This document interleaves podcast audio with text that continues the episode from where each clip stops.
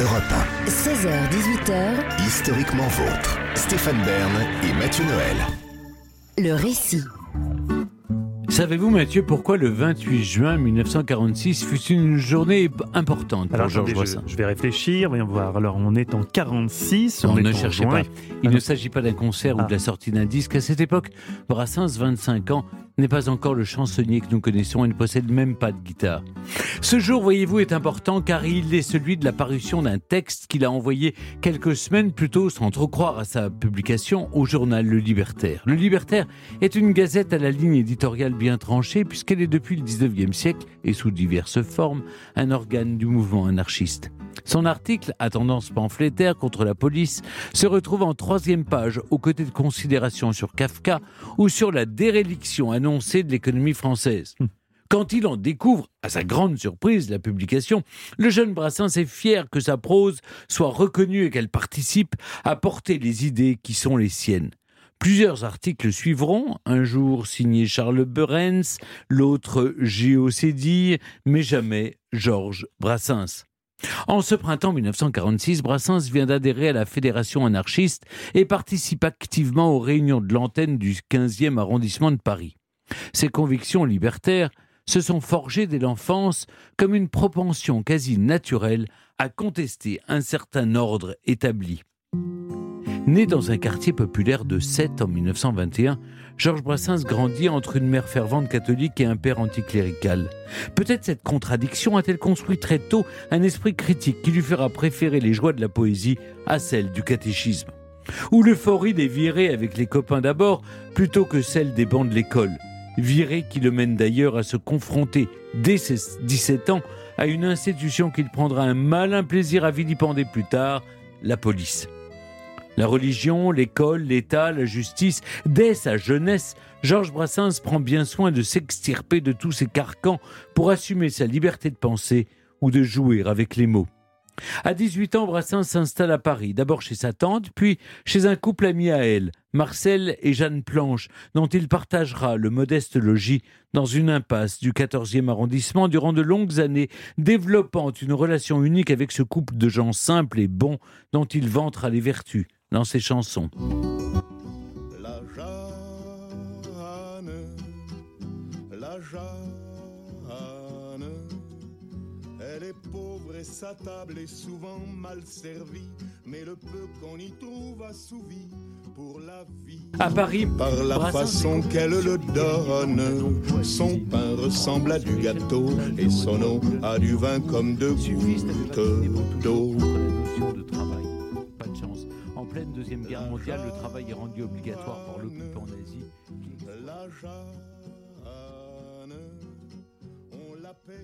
Théo en Allemagne. Mais il s'organise avec ses copains pour terminer plus tôt et se consacrer à la lecture et l'écriture. Une année dans le camp lui laisse le temps de nouer de solides amitiés et de réfléchir à un autre monde possible. La libération, dont les excès de l'épuration le scandalisent, ouvre sur une nouvelle ère dans laquelle tout est à refaire. Le contexte politique et intellectuel est effervescent. Partout, on veut proposer, s'engager, bâtir ou déconstruire. Je ne faisais rien, j'étais disponible pour tout, y compris le pire, dira-t-il plus tard. Le communisme est alors un projet souhaitable pour beaucoup, mais Brassens ne se retrouve pas dans cette doctrine de la masse égalitariste. Il a, en revanche, rencontré des militants anarchistes, a lu les auteurs qui ont théorisé ces idées, Proudhon et Kropotkin notamment, et se sent proche de cette mouvance qui place la liberté individuelle au centre des réflexions. Il est convaincu qu'il faut abandonner toute forme de domination et d'autorité dans l'organisation sociale, qu'il faut repenser la solidarité et recréer du lien entre les individus en dehors des institutions. Brassens et ses camarades prônent une approche intellectuelle et joyeuse, conscients que le changement doit d'abord s'opérer au niveau des individus et de leurs pensées. Georges vit d'ailleurs en marge du monde, aux côtés de Jeanne et Marcel, sans eau courante, sans électricité, sans argent. L'inconfort n'est pas une misère, mais une certaine façon de se libérer des contingences matérielles. Il se contente de voir les amis, d'écrire des poèmes et de refaire le monde. En 1946, Brassens et ses amis créent une revue pour diffuser leurs idées libertaires, mais le projet n'ira pas plus loin qu'une première maquette. C'est au même moment qu'il adhère à la Fédération anarchiste et se décide à écrire l'article qui sera donc publié dans le Libertaire. Les portes du journal s'ouvrent. Il y travaille pendant plus d'un an comme correcteur et contributeur, rédige moult articles qui viennent nourrir une réflexion commune. Mais dans la rédaction, l'aspect collectif, les petits chefs et l'orientation de plus en plus communiste lui déplaisent. Il a voulu s'engager, s'est questionné sur les moyens de faire advenir les idées qu'il défend. Là, il se retrouve face à des contradictions, peut-être même une impossibilité de l'action, ne croyant, selon ses mots, ni en la vertu du peuple tout seul, ni en la vertu de l'État qui le guide. Brassens prend ses distances avec le libertaire en même temps que son souhait de vivre de sa poésie et de sa musique s'affirme. Il écrit ensuite pour le bulletin de la Confédération nationale du travail, syndicat à tendance anarchiste et révolutionnaire, ce qui lui vaut d'être un temps surveillé par les renseignements généraux. Mais il a déjà glissé vers une autre forme d'engagement. De plus en plus sceptique, il est désormais décidé à oublier les articles pour ne plus écrire que des chansons. Au tournant des années 50, Georges Brassens auditionne dans des cabarets. Après quelques échecs dus à la fois à son trac mais aussi à ses interprétations hasardeuses, il commence à trouver son style, rencontre le succès, enregistre des disques et donne des concerts dans des salles de plus en plus importantes jusqu'à l'Olympia en 1954. Non, ce n'était pas le radeau de la méduse, ce bateau, qu'on se le dise au fond des ports, dise au fond des ports. Il naviguait en perpénard sur la grand-mare des canards et s'appelait les copains d'abord, les copains d'abord. Cette réussite ne lui fait pas oublier ses convictions, puisqu'il se produit lors de galas de la Fédération anarchiste. C'est par ses chansons que Brassens fait désormais passer ses idées.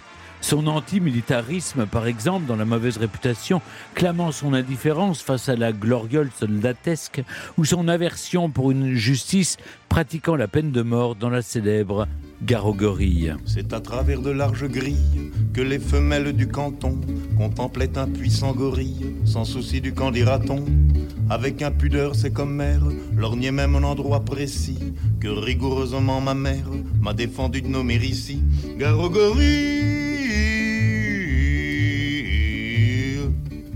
Dans la chanson Hécatombe, il compte avec malice les mésaventures de la maréchaussée sur le marché de Brive-la-Gaillarde, où un gendarme éreinté par de séditieuses ménagères en vient à crier Mort aux lois, vive l'anarchie. Ces positions irrévérencieuses, toujours affichées avec humour, froissent certains, enthousiasment les autres et participent sûrement de son succès, même si, en ces temps où l'État surveille les ondes, ces chansons jugées trop subversives ne passent pas à la radio. Il faut attendre 1955 et la création d'une nouvelle radio privée que l'on connaît bien, Europe numéro 1, Ah oui, pour ça. entendre Brassens dans les postes à travers le pays.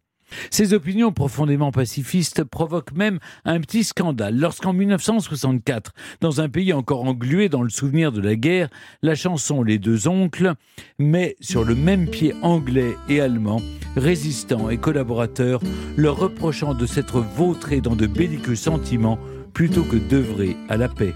C'était l'oncle Martin, c'était l'oncle Gaston. L'un aimait les Tommy, l'autre aimait les Teutons. Chacun pour ses amis, tous les deux ils sont morts. Moi qui n'aimais personne, eh bien je vis encore. Maintenant, cher tonton, que les temps ont coulé, que vos veuves de guerre ont enfin convolé, que l'on a requinqué dans le ciel de Verdun les étoiles ternies du maréchal Pétain. De ses premiers succès jusqu'à sa mort il y a controverses 40 ans, en se sont 1981, Brassens fait preuve d'une humilité silencieuse et affiche une constance qui inspire le respect. Conscient de ses contradictions ou de ses limites, bien incapable de changer le monde, l'artiste ne se comporte pas en guide ou faiseur de morale, mais s'astreint seulement à agir selon sa philosophie personnelle qui transparaît dans son œuvre et que ses propres mots résument au mieux. L'anarchisme, ce n'est pas seulement de la révolte, c'est plutôt l'amour des Sans hommes. prétention, j'ai mauvaise réputation. Je me démène ou que je reste quoi, je passe pour un je ne sais quoi.